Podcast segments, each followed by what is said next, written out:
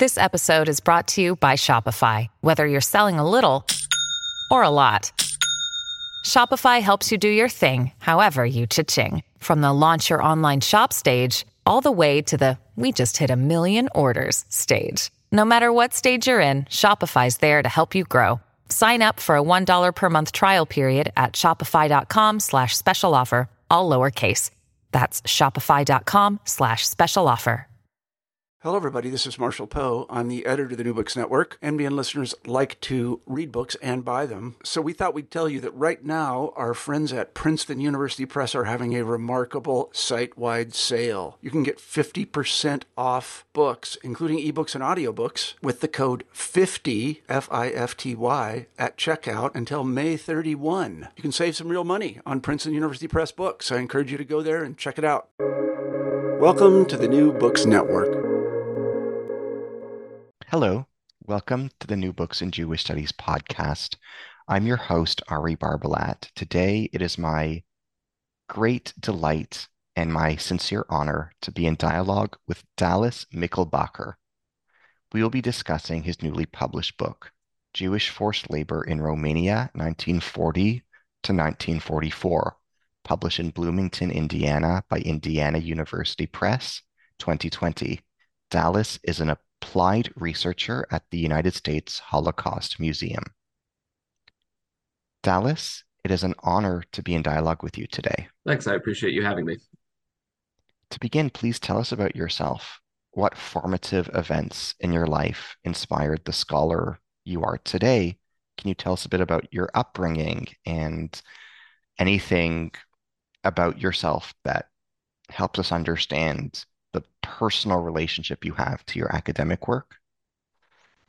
Right. So I grew up in in Georgia. Um, spent most of my life living in the South, which is kind of ironic given what I ended up doing because there aren't large Jewish communities in the area where I grew up. So I didn't grow up with a lot of Jewish friends or anything like that. Um, uh, my original area of interest in terms of historical research was the the period of the world wars, which is, I think, you know, it's what every kid who's interested in history grows up reading about. But um, that just ended up being the direction I took with my studies once I was uh, actually studying history as an undergraduate. It wasn't my original plan. I was originally a math major, actually, but that didn't uh, that didn't work out. So I ended up becoming a history major, and uh, yeah, I worked on Russian history and German history, and ended up coming around to the period of World War II uh, and eventually to to Romania. Wow. What inspired you to write this book? What message do you hope to convey to your readers?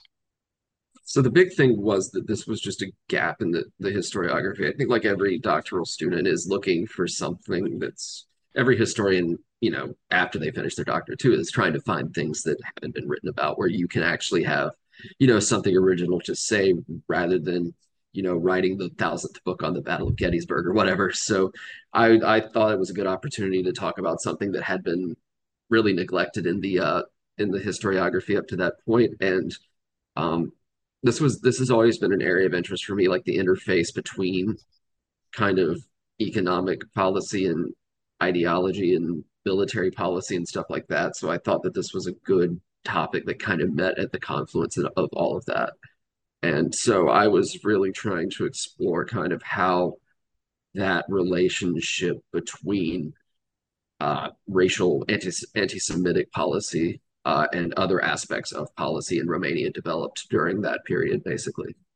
What are the primary themes in your book? What story does this book tell? So the primary themes I'm focusing on, like I said, for one, the interface between economic policy and uh, and anti-Semitism, discriminatory racial policy, but you know, also kind of on a more zoomed out scale, I wanted to look at the phenomenon of forced labor in general. Uh, so the the main things I'm focusing on, in addition to the policy side of it, is obviously the experiences of the forced laborers themselves, how their experiences vary depending on where they were, what they were doing, who they were with, uh, so that you know we could see the whole kind of tapestry of the the event basically. Um, so I focused on both like the institutional side of it, what the government was doing, what they were trying to achieve with this policy, how it fit into the larger policy of discrimination against against Jews and ethnic minorities, and then also how it fits into the broader narrative of the Holocaust and the Holocaust in Romania. Thank you for sharing. What was your aim in writing this book? So, like I mentioned, I wanted to obviously there was a gap in the historiography that I wanted to fill basically because nobody had really written on the subject of forced labor in Romania in English. There are a couple of articles that were written in Romanian, and there's one collection of translate or not translated, excuse me, edited documents in in Romanian uh, that, that have been published in the last 10 years or so, but there's really not much on this in English at all. It gets a little bit of mention in the major books on the Holocaust in Romania, like uh, John, the late John Ancel's books and Radu Ioanid's book, which he just released an updated version of. They talk about it, but it's not their primary focus. So there was kind of a gap in the history historiography that I wanted to fill. Uh, it's also kind of a gap in the historiography of Jewish forced labor in general because there's a lot of work on Jewish forced labor in Germany, obviously, and then in you know other places like Hungary, there's a decent amount of research, but there wasn't for Romania. So I wanted to see how Romania fit into that larger picture as well. Um, so I thought that this was a good way to explore both of those areas. Why do you think that gap exists? Why do you think Romania has been overlooked? Well, in the in the West at least, part of the problem for Romania and for a lot of the Eastern Eastern Europe is that the archival materials really weren't available until, you know, 20, 25 years ago. Uh, it's not like you know Germany where the you had access to at least some of the records almost immediately after the war you people weren't able to really start working on this in the West until the fall of the Iron Curtain, essentially. And uh, in cases like Romania that are, you know, probably more obscure than somewhere like Poland or the Soviet Union, you don't have people who have the language skills, who have the background knowledge to really even recognize that that gap in the historiography exists. So it's kind of just a little little bit of a neglected area of study in general. So yeah, so that there ended up being a gap in the historiography there just because nobody had really gotten around to it, I guess, essentially. What was it about Jewish forced labor in Romania that first piqued your interest? Well, in addition to the fact that nobody has written about it, the biggest thing was that nobody had written about it, despite the fact that this was a policy that affected a lot of people.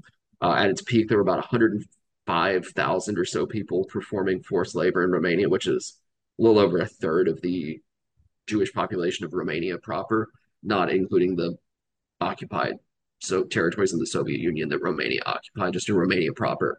We're a little bit under 300,000 Jews, so this affected a, about a third of the entire Jewish population, but nobody had really, you know, studied the policies that affected these people or what their experiences were like, basically. So that, and it also helped that there is a reasonably good source base for this. It's not as good as some other cases like Germany and Hungary, but there was, you know, a good wealth of primary documents to work with here that really hadn't been touched yet. And I think any historian would tell you that when they come across a sizable collection of primary documents that nobody's worked with yet, they that you know they immediately think, hey, this is an opportunity. This is a, you know, there's there's probably something to be done here.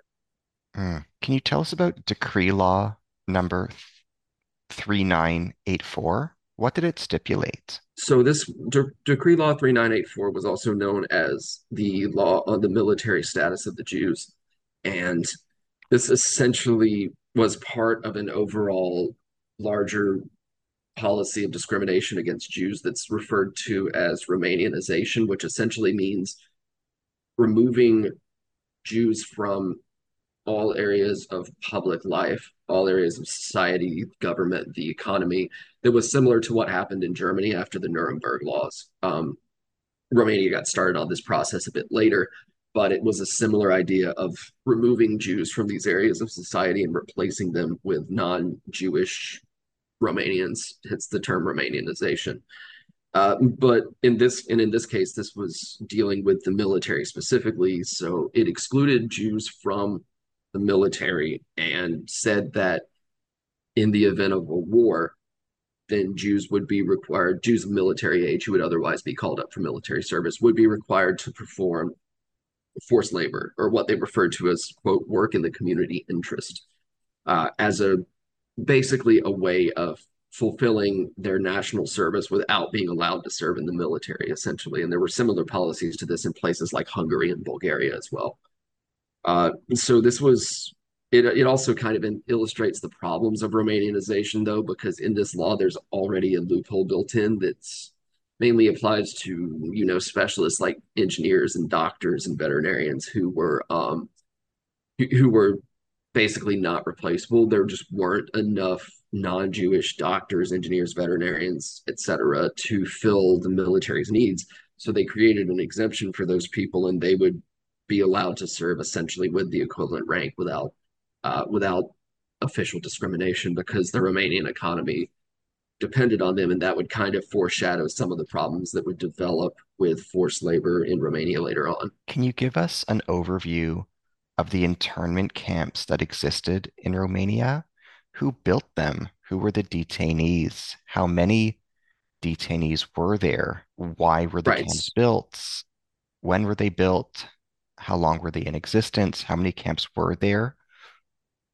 Right. So there were the the internment camps in Romania were created at different times for different reasons between 1939 and 1941 primarily. Uh, these were officially under the umbrella of the Ministry of Internal Affairs of Romania uh, rather than the military.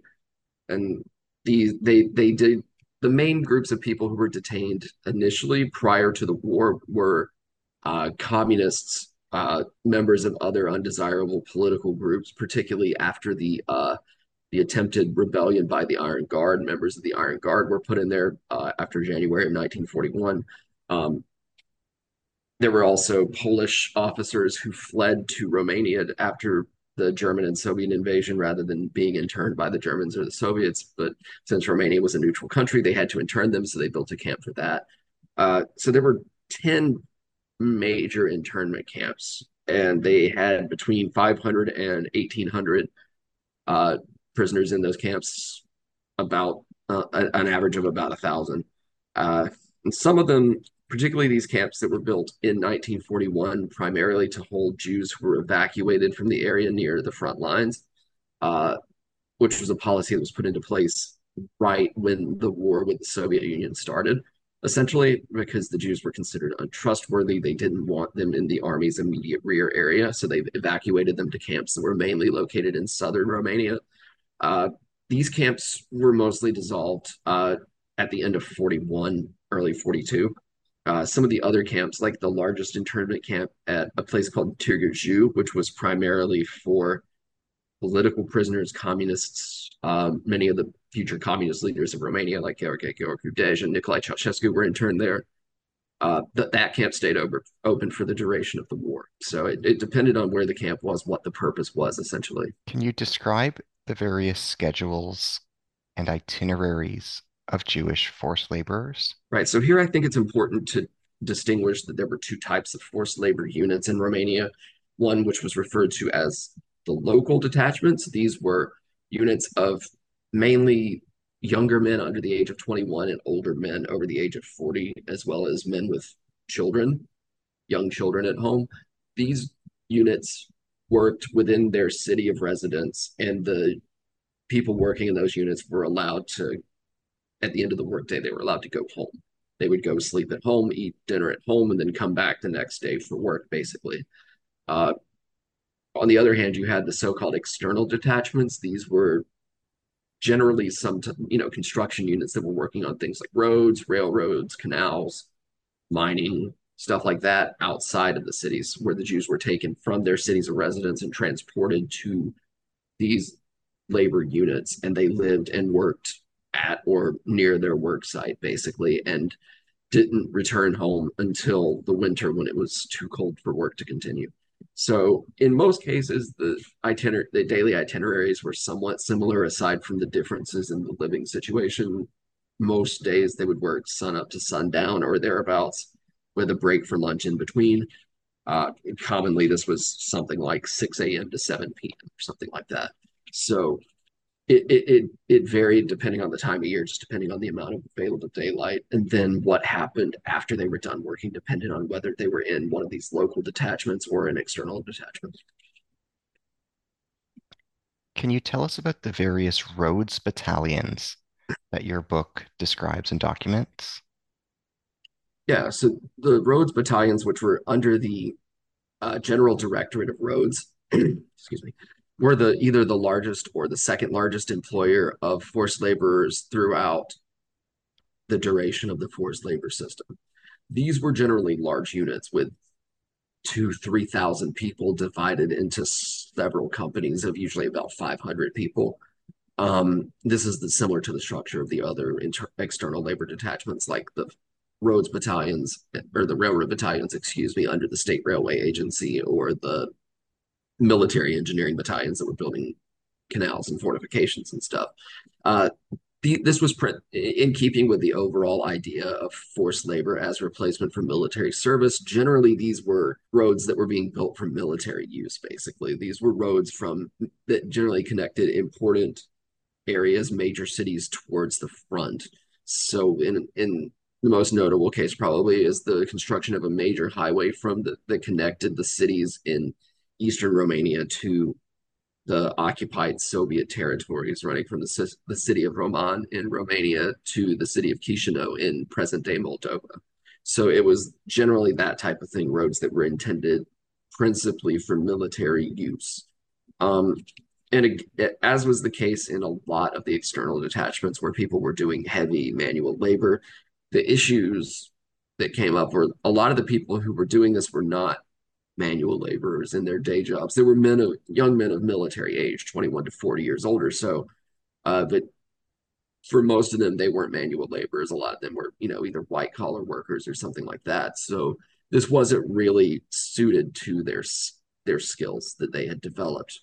Uh, and then this was kind of compounded by issues like supply shortages, food shortages, shortages of building materials, uh, you know, things like that, shortages of medicine and so forth. And the combined effect of these two issues, the skill mismatches with the workers and the inadequate supply and logistics by the, the military that was responsible for providing this stuff, uh, was that these units were often not especially productive in terms of getting work done. That they just they worked much more slowly than a standard construction, you know, a, a, construction company with trained professional manual laborers would would would do in terms of constructing a road. And this was a common issue across basically any type of the external labor detachments, like the railroad battalions and the military engineering battalions as well.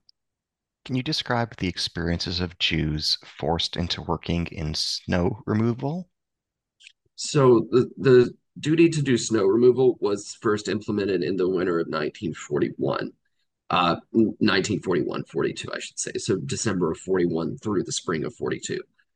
This was basically done because the external detachments that were doing construction work couldn't continue working in the winter because of the cold and the snow.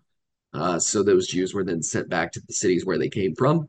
And there they were sent to work in snow removal so that they could continue working on something, and they were combined with the Jews working with the uh, the the local detachments in those cities. Um, so during those months, they would be responsible for clearing snow from the streets, from the you know the the tram tracks, the train tracks in those areas. Um, the experiences of the individuals really kind of depended on the attitudes of the officers that they were working with, as well as the attitudes of the local people. Some of the people who whose testimonies I looked at for this this study said that the people in the cities would, you know, would ridicule them, mock them, even spit on them in some cases. But others recalled that people, you know, that people would you know bring them tea or something like that but when it was cold outside. So it really depended on the attitudes of the people that they happened to run into on a daily basis. Can you tell us about order number 965 555 so order 965 555 was part of a larger effort to transform and reform the forced labor system after 1941 to make it more productive, make it more efficient because the organization of forced labor units in 1941 was pretty haphazard. It was essentially trial and error. And the, the effect was that it wasn't productive. They didn't get a lot of productivity out of these units. So they wanted to try to reorganize the system so that people would work more productively. Uh, this generally meant consolidating smaller units into larger groups, uh, larger groups of laborers, these large units of two, 3,000 people, because they were easier to, you know, supervise than having a bunch of spread out smaller units. Um, and they also increased requirements in terms of record keeping and things like that for the camp or unit commanders so that the the Romanian general staff, which was responsible for administering this, would have a better idea of what was going on at the ground level.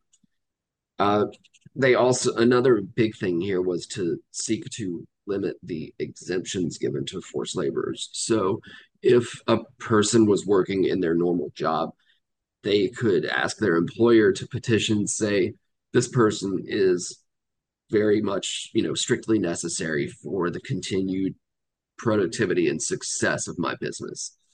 I need this person to be allowed to stay and continue working rather than being sent to forced labor. And they would give them an exemption of, you know, for a period of six months with the intention that they they train an, a non-Jewish person to take that job as part of this overall policy of Romanianization.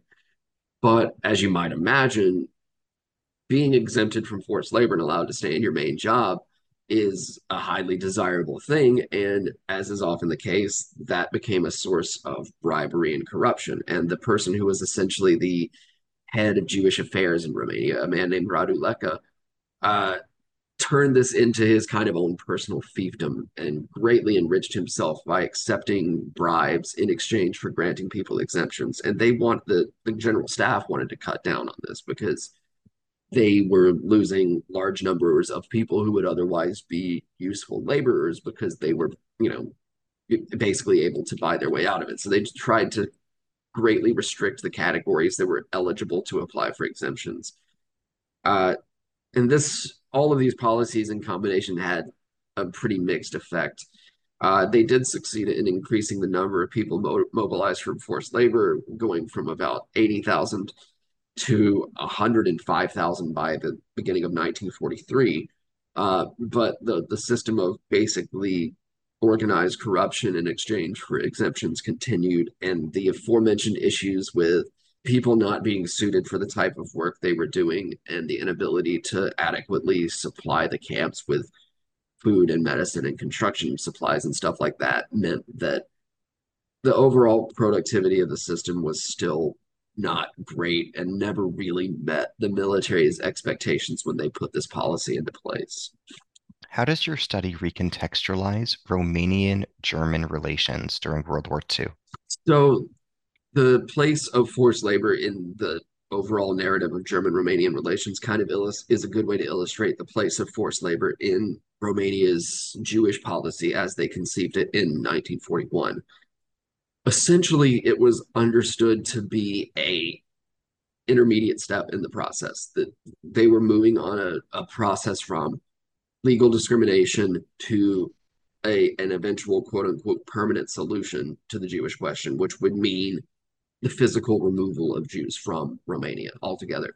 Uh, so forced labor was essentially viewed as an intermediate step to this, while they were working out how they were going to carry out that permanent solution and there were competing plans for this. There was the plan on the Romanian side, the solely Romanian plan that would have meant transporting them to Transnistria, which was an area in the occupied Soviet Union that uh, that became essentially an ethnic dumping ground, as the Commission on the Holocaust of Romania referred to it, uh, for people who the the Romanians deemed undesirable, Jews, uh, Roma, people like that, con- some communists as well. Uh, and then there was also an ongoing negotiation in 41 and 42 between the Germans and the Romanians for Romania's eventual participation in the German continent wide final solution to the Jewish question, the deportation of Jews to the, the extermination camps. So by fall of 42, there was a play a plan in place for the Jews of Romania to be deported to the Belzec extermination camp in Poland. Um, and the plan was basically in place. The Germans were just waiting for the, the trains to start rolling, and this never happened. Uh, the reasons for this are still debated, but it basically boils down to this is the point at which the fortunes of the war really turn against the Axis. Uh, so the Romanians are starting to face the possibility that we may lose this war. And if we lose the war, we're going to be held accountable for what we did to the Jews. So they shift away from a policy of this, you know, so-called permanent solution, the physical removal of the Jews, uh, with a long-term goal of having Jews voluntarily more or less immigrate from Romania.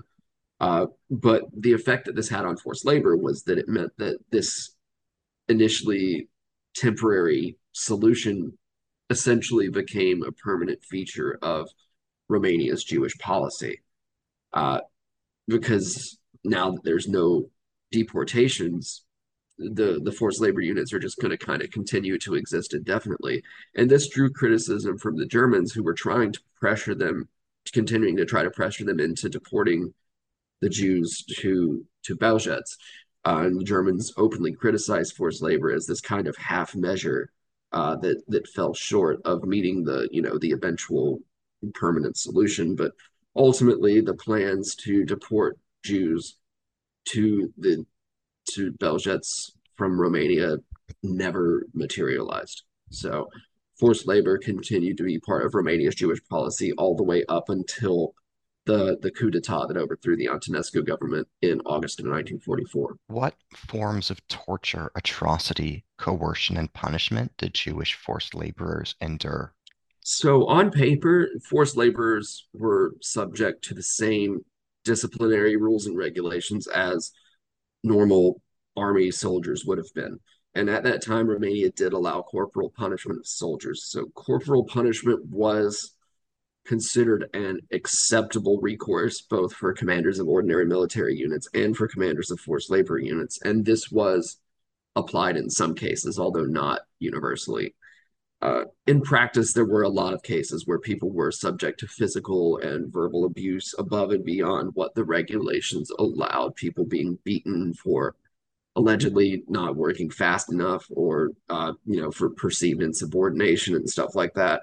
But again, this really varied from place to place depending on the attitudes of the Romanian officers overseeing the the laborers. Uh, so I, in, in the case of one memoirist, uh, his testimony from working in the area in Western Romania near Arad, he said that the first commander he had was an ethnic German with an engineering background who treated the workers with respect and particularly treated him with respect because he had engineering training uh, but and didn't abuse them or anything like that but then he was sent to another place where the commander said i'm going to call you by your number and not your name animals don't have names. Why should you have a name? Uh, and that you know that they were subject to physical and verbal abuse there. Um, so it just varied from place to place, and a lot of it had to do with the attitudes of the individual Romanian officers and soldiers who were overseeing the laborers. Um, if they, you know, had a more hardline anti-Semitic fascist sort of outlook, then usually the laborers who were working for them would be treated a lot worse.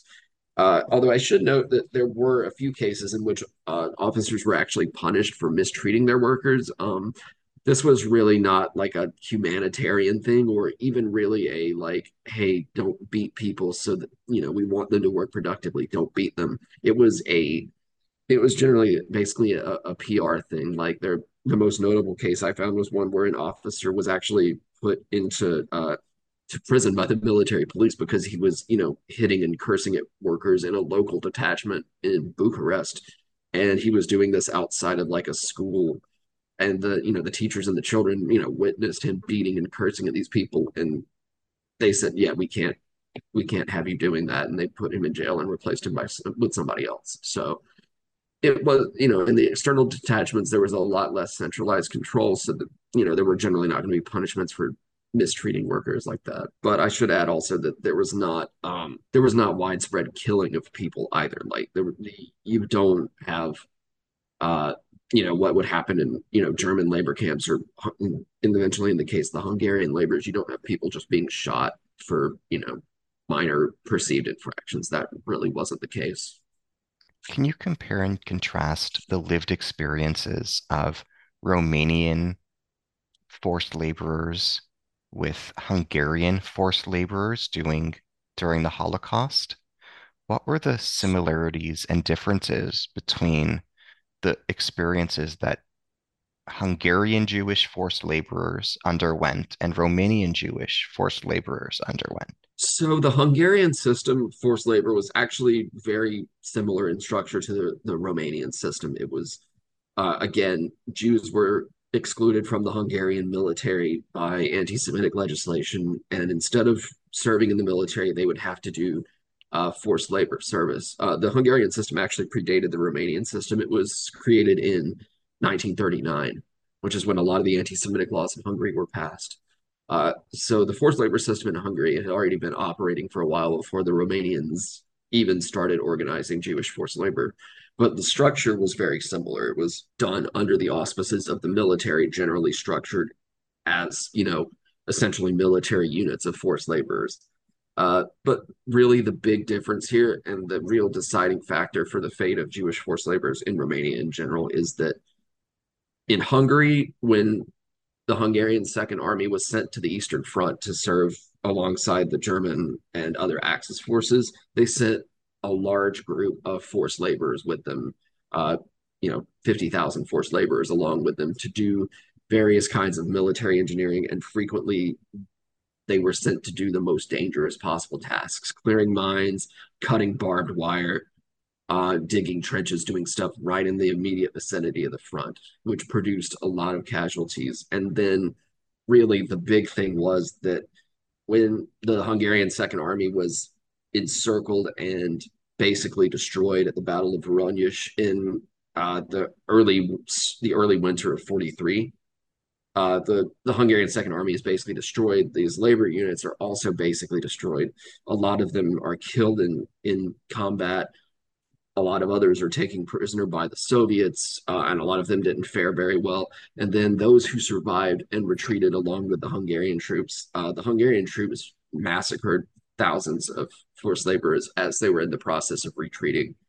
Uh, so the end result was that about 33,000 people uh, of the Hungarian forced laborers died in occupied the occupied Soviet Union while serving uh, as essentially you know combat engineers with the uh, the Hungarian Second Army. Romania ultimately decided not to do this. Uh, this was debated in the winter of 43 in the gap between the main forced labor campaign in 1942 and the beginning of forced labor in 1943 and the external detachments. So there was this debate over whether they should send Jewish laborers to the front with the Romanian units. Of course, by this time, uh, Romania, the, the, Battle of Stalingrad was coming to an end. The Romanian Third and Fourth Armies had been badly, badly battered by the Soviets at that point. Uh, and the the prospect of you know being defeated in the war was looming over them and they there was actual explicit mention of the fact that this wouldn't go over well internationally if we did this uh, and this was in the wake already of the decision not to deport the Jews to Belzec, which happened in uh, September and October of 42. So they'd already consciously decided against that. And ultimately, they consciously decided against sending Jewish laborers to the front as well. And this was really the big determinant because this is the big difference between Romania and Hungary. And that's why Hungary, you know, well over 30,000 forced laborers died. And in Romania, probably fewer than a thousand people died performing forced labor, at least under the military system. That's the, the decision not to send them to the front like they did in Hungary is really the big inflection point. Can you describe the various massacres of Jews in Romania? Right. So within Romania proper, uh, there were only a few massacres carried out by Romanian forces. Uh, the first of these was in 1940 in the city of Dorohoi in northeastern Romania, which occurred when, uh, under the secret provisions of the Molotov-Ribbentrop Pact, the Soviet Union annexed Bessarabia, Bukovina, uh, uh, northern Bukovina, which are part of present-day Moldova and Ukraine. Uh, the retreating German troops carried out a massacre in the city of Dorohoi, which is in northeastern Romania, near to what was then the border with the Soviet Union. Uh, so that was the first massacre. And then the second large massacre in Romania proper occurred during the Legionnaires' Rebellion in January of 1941. So from September of 1940 to January of 41, Ion Antonescu was governing in this kind of uneasy partnership with the fascist Iron Guard, or which is the official name is the Legion of the Archangel Michael, but they're often referred to as the Iron Guard. Uh, they were governing in this kind of uneasy coalition, but in January of 1940, the Iron Guard tried to stage a coup d'etat and overthrow Antonescu so they could have sole power. Uh, but the military remained loyal to Antonescu because he was a Romanian general. He, they remained loyal to him and they put down the the rebellion within a few days. But during the rebellion, the Iron Guard massacred about 125 Jews in Bucharest uh, and burned synagogues and things like that, uh, destroyed Jewish businesses. Uh, and then fi- the last big one in Romania was the the Iași pogrom, uh, which was by far the largest massacre in Romania, which took place right at the beginning of the war with the Soviet Union.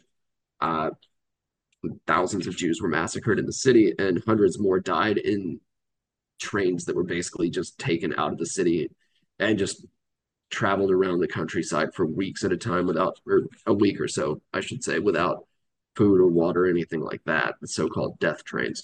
Uh, most of the largest massacres carried out by Romanian forces actually took place in the occupied Soviet Union, either during the initial invasion, when there was a policy that Antonescu referred to as cleansing the land, uh, which was basically just the mass murder, the mass shooting of Jews in the in a similar way to what would be done by the German Einsatzgruppen in the USSR. Uh, and then there were large massacres in, most notably, the city of Odessa. Uh, after their occupation, the Romanians, uh, Soviet partisans planted a bomb that destroyed the Romanian army headquarters there and killed something like 60 or 70 Romanian troops, officers, and troops. Uh, so, in reprisal for that, the Romanians massacred about 25,000 Jews in Odessa. The 25,000 is a minimum figure. It could have probably been as high as 34, 35,000. And then there were several ghettos and concentration camps in Transnistria where Jews were sent. Both local Ukrainian Jews and Jews deported from Bessarabia and Bukovina were sent and massacred there. The largest being the massacre that took place of the Bogdanovka camp at the end of December of 1941, where about 50,000 people were killed.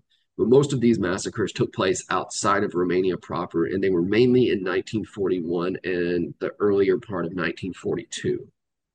What does your book teach us about Romanian economic history during World War II? So it I alluded to this earlier, but it illustrated the the folly of the process of Romanianization, essentially. Uh, the leader of the Romanian Jewish community, a guy named Wilhelm Filderman, referred to the economic policies of the Antonescu regime that were d- directed against Jews as the country, quote unquote, cutting off its nose to spite its face, essentially. Uh, so the Romanian economy, especially since the start of industrialization in the second half of the 19th century, uh, you know, Jewish uh, professionals, doctors, engineers, uh, Jewish merchants and Jewish industrialists played an important role in the Romanian economy. And this was a target for anti Semites who claimed that, you know, Jews were usurping the rightful place of non Jewish Romanians in those areas. But the fact of the matter was that there weren't enough non Jewish Romanians who were qualified to do those jobs. And when the Antonescu regime started trying to exclude Jews from those jobs, they quickly found out that they for you know that they were basically forced by economic necessity to not follow through on that policy because there just weren't people available to replace all of those skilled workers and professionals, uh, which led to what I discussed earlier the system of exemptions from forced labor that uh, became a source of you know corruption and abuse, but also uh, again illustrated the fact that so many of these people were necessary for the basic functioning of Romanian businesses uh, and, and so the Romanians couldn't fully carry out this process of Romanianization because the level of development of the economy just wasn't there, and the level of skilled laborers and professionals just wasn't there for them to be able to say, all right, all of the Jews are removed, we're replacing you with ethnic Romanians, because or non-Jewish ethnic Romanians, I should say. It just wasn't possible. So it illustrated the, the complete folly of the economic policy that was directed against the Jews, and this was kind of the the subject I was interested in exploring when I first started reading and writing about this subject was how far can you push ideological policy, a policy that's based on ideology rather than on hard data. How far can you push that before you get to a point where your needs, the needs of your economy, the needs of your military kick in and you can't, you know, how, how far can you go before you run into the risk of violating your basic economic needs essentially? And this system illustrated that romania was very limited in terms of how much it could implement a purely ideologically driven policy without harming the romanian economy. So forced labor ended up being kind of a worst of both worlds situation where they tried and failed to remove Jews from prominent positions in the economy, but the system that they created in parallel, the forced labor system, also wasn't productive from an economic standpoint for the reasons which I discussed earlier. So they really, so the, the description of cutting off their own nose despite their face is really pretty accurate. What is your book's contribution to Holocaust studies and the historiography of the Holocaust? So the biggest thing I think is that it adds to the historiography of forced labor as a phenomenon, as a continent wide phenomenon. We have a lot of work on forced labor, both Jewish and non Jewish, in in Germany. We have good some good work at least on the forced labor system in Hungary.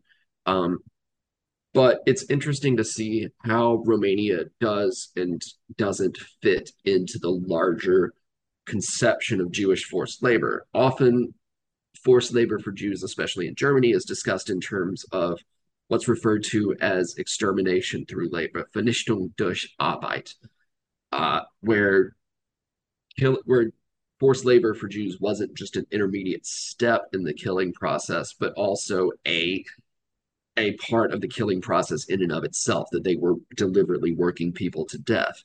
Uh, more recent scholarship has suggested that that's overly simplistic, that there were different reasons for Jewish forced labor being imposed, that different parts of the Nazi bureaucracy had different interests that dictated why they supported using Jews as forced labor. But the overall paradigm of extermination through labor is still there. Uh, and then in the case of Hungary, you obviously have that in the case of the Jewish laborers who were sent to the Eastern Front.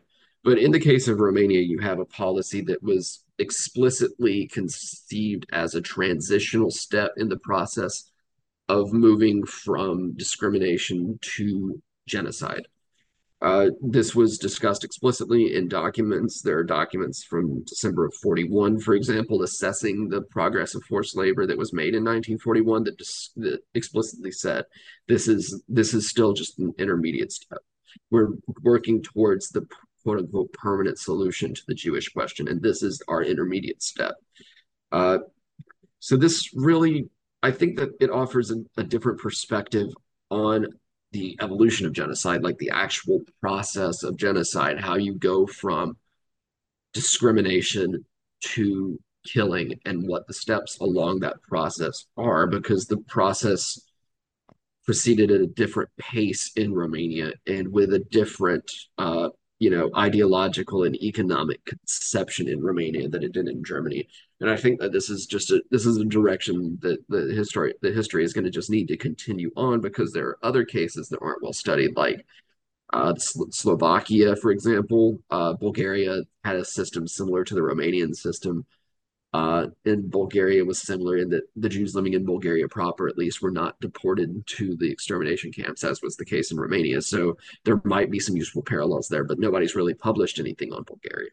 So there's, it's just we need to keep doing this work, keep adding new cases so that we can draw these parallels and these comparisons uh, especially outside of Germany, right? Especially in countries where Germany was not occupying them and dictating Jewish policy, because it, it, it illustrates both the larger phenomenon of forced labor, but also the evolution of Jewish policies in those countries. And those are both areas where we just kind of keep need need to keep working and keep making progress because it presents a more complex and more nuanced picture of the phenomenon of forced labor in general. What what new insights does your study present regarding the Iași pogrom? So I didn't really focus on the Iași pogrom in my book. The main thing that I think is interesting is what happened to the people who were deported from Iași, who were not killed who were just sent to the internment camps in Romania because a lot of those deportees ended up in the internment camps along with the people who were deported from other areas near the front.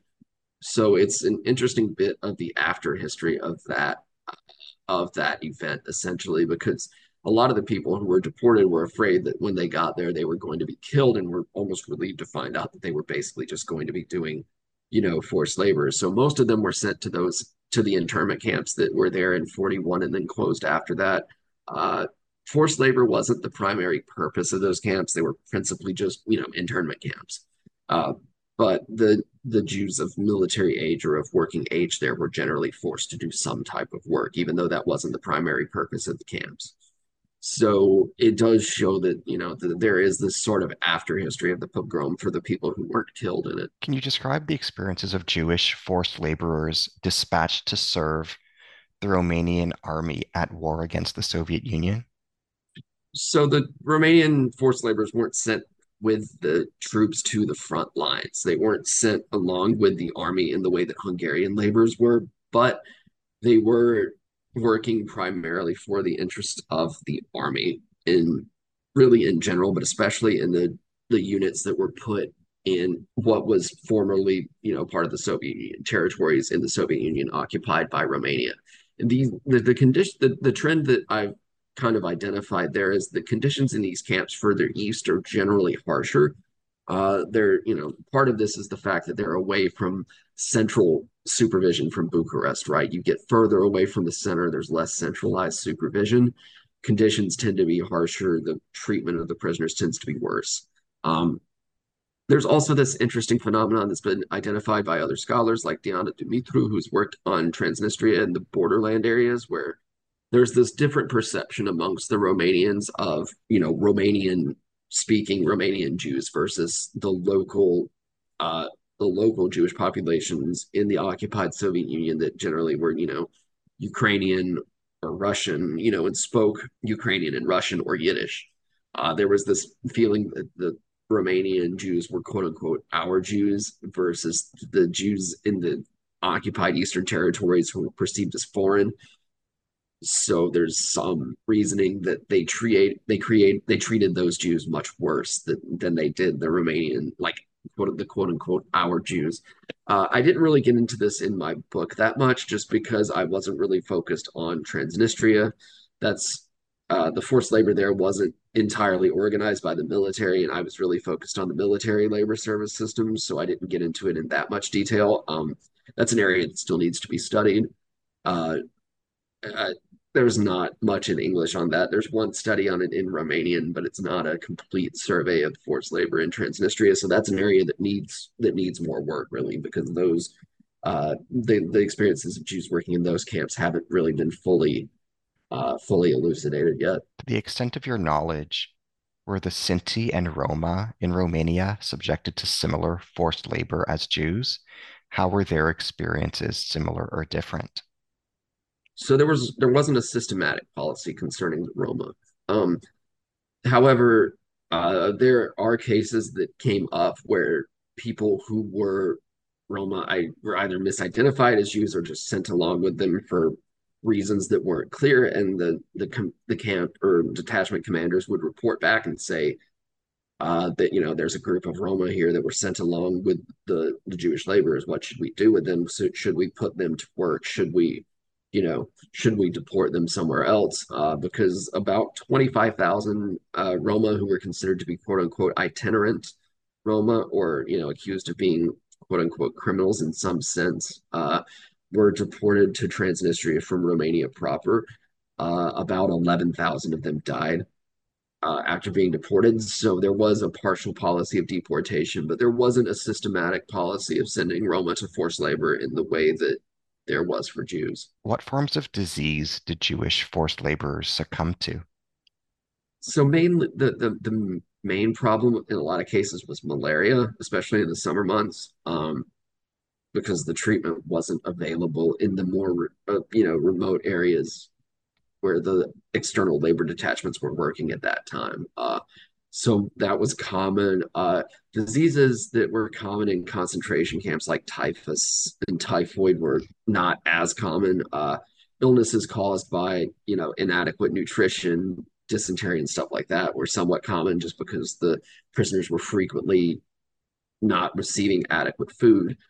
Uh, so you had those kinds of issues as well. Um, there were actually a couple examples I came across of people who were apparently bit by rabid dogs or uh, claimed to have been. Uh, and there was some speculation on the part of the Romanian commanders that you know they're faking this so that they can go to the hospital and get out of work. But I thought that was a strange thing to say because especially back then being treated for rabies was really painful it was you know a series of like really painful shots that were injected into your abdomen so i don't know why anybody would fake that as a way to get out of work there are better things to fake basically but yeah, the, the most common one that comes up is uh, is malaria in the summer months due to the presence of mosquitoes. Where would Jewish forced laborers sleep?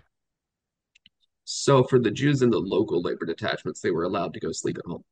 Uh, mostly, there were a couple cases where they were assigned particular quarters, like in the case of the Cotroceni shooting range, uh, shooting range in Bucharest, uh, where there was a, a, fixed camp where they had to sleep instead of being allowed to sleep at home. Uh, and when that was done, it was usually because people were going home and then not actually showing up the next day. And it was kind of regarded as a privilege that they would revoke if people didn't, you know, hold up their end of the bargain by coming back to work the next morning.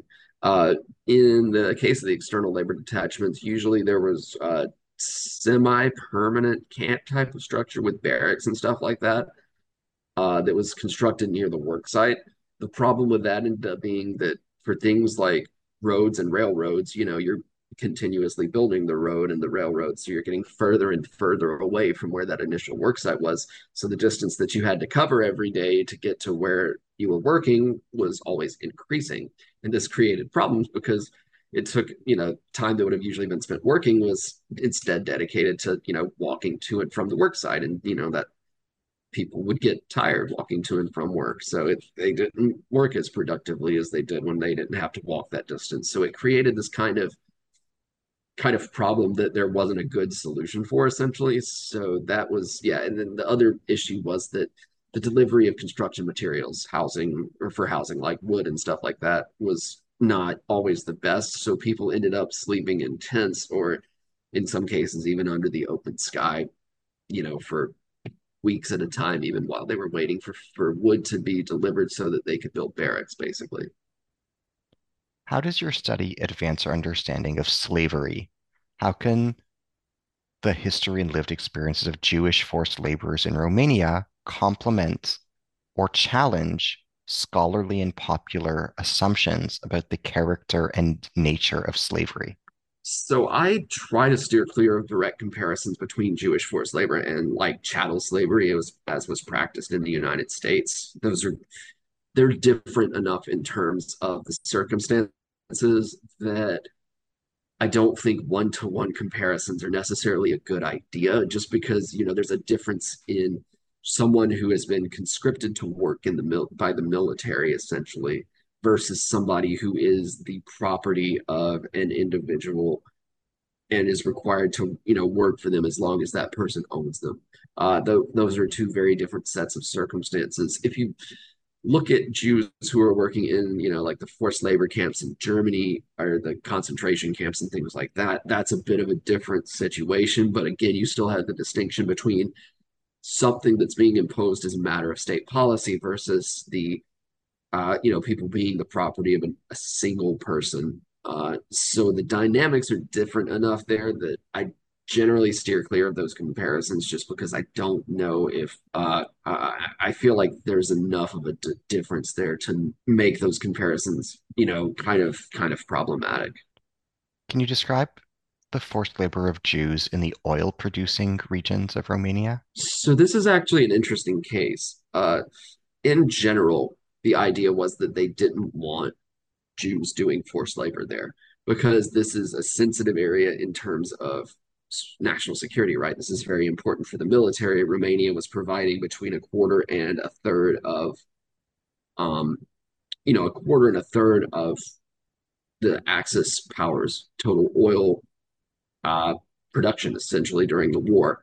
So this was very important. It was very sensitive. The Germans devoted a lot of resources to building anti-aircraft defenses in that area, so they didn't want people that they perceived as untrustworthy to be in that area. But the interesting thing that happens is that in the fall of 41, there's a group of uh, Soviet prisoners of war who were sent to uh, that area, Prahova County, mainly near the city of Ploiești, which was the center of Romania's oil industry. Word of that got back to Antonescu, and he said, No, we can't have that. We can't have Soviet prisoners working in that area. Send them away, replace them with Jews. So there's this interesting dynamic that goes back to what I was talking about earlier about the perception of Romanian Jews as quote unquote our Jews, even to people who were, you know, avowed anti-Semites, you know, participating in the Holocaust. So they considered Romanian-born Jews to be more trustworthy than non-Jewish Soviet POWs, so they replaced them with with Jews.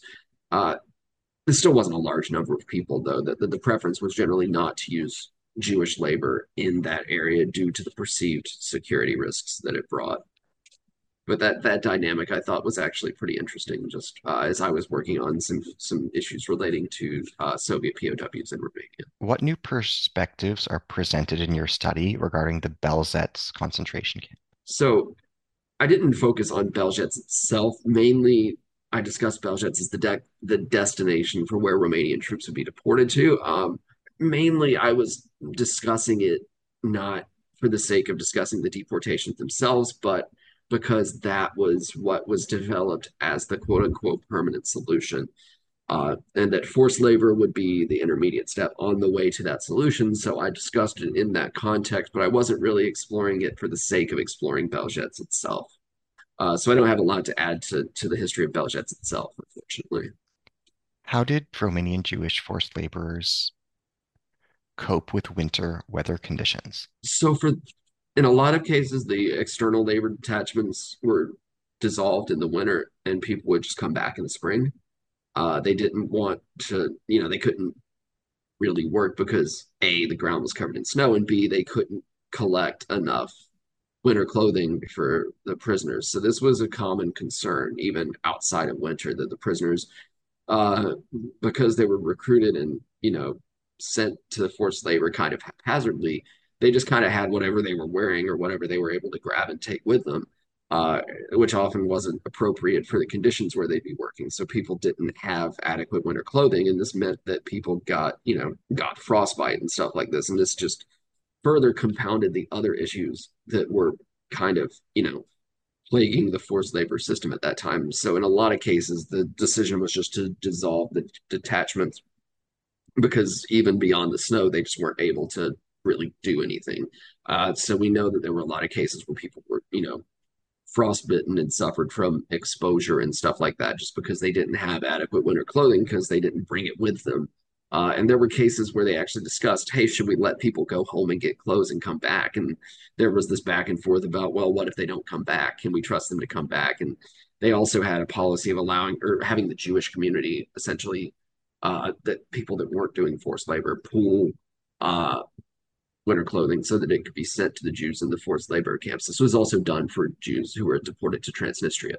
Uh, they would collect winter clothing for them and stuff like that. So they followed a similar policy. Can you tell us about the experiences of female victims of forced labor and what ways did women suffer differently than men? So women were not used in, for the most part at least, not used in like heavy manual labor. Generally, women who were recruited, and there were a few thousand of them at the peak in 1943, uh, mainly recruited for things like working in textiles and, you know, doing uh, what would be considered quote unquote, you know, conventional women's work in the military, cleaning uniforms, repairing uniforms and stuff like that, or stuff that's lighter manual labor like painting buildings and stuff like that. Um, there, the problem I ran into is that I didn't find a lot of testimonies that were from female forced laborers, so their experiences weren't recorded in the way that the experiences of male forced laborers were, partially just because there weren't as many of them. Uh, so unfortunately, I wasn't able to go as much into the unique experiences of female forced laborers as I would have liked to, just because I didn't have that firsthand testimony. But I was at least able to talk about it from, you know, kind of a policy perspective. Here's when women started to be recruited. Here's what they were sent to do and stuff like that. How does your study recontextualize the Antonescu regime in Romania? So uh, it mainly, I think that this gets into again sort of push and pull of economic policy versus racial ideology in situations where they were you know how the how the regime was essentially constrained in its actions by the um, by the economic needs of the country when it was trying to implement these policies of Romanianization. Uh, Antonescu himself is a strange figure in that there were cases where he, you know, he actually visited forced labor camps himself and saw people basically, you know, walking around with no shoes on or without adequate clothing. And he's like, what are y'all doing? Why are why do we not have why don't these people have adequate clothing? What, how do you expect people to work productively like this? Uh, so he was fairly demanding in terms of some of the reforms that were attempted in 1942 43, not really out of humanitarian concern, but more out of concern for how do we make this more productive? Because right now we're not, this is not creating the desired benefits. How do we make this work better? Uh, so he was kind of, it illustrates the ways that he kind of did have his hand in the day to day aspects of uh, anti Semitic policy in Romania beyond just, you know, his debates around his role in the implementation of the Holocaust proper, the mass murder of Jews by Romanians, which the Romanians killed something like a quarter of a million Jews overall. But it's it's it's more of a look into his role in the policies that weren't focused around deportation and killing, the policies that affected the Jews living in Romania proper, where most of the pre-war Jewish population survived, despite the fact that they were subject to discrimination and things like forced labor. So it's just it, it it's more it's more context for his relationship with policy towards the Romanian Jews. As we bring today's dialogue to a close, can you tell us about where your attention has gone since completing this book? So, the first thing I kind of went to after this was uh, uh, looking at Soviet POWs in Romania because I had been doing some research on Soviet POWs, you know, as part of my day job, basically.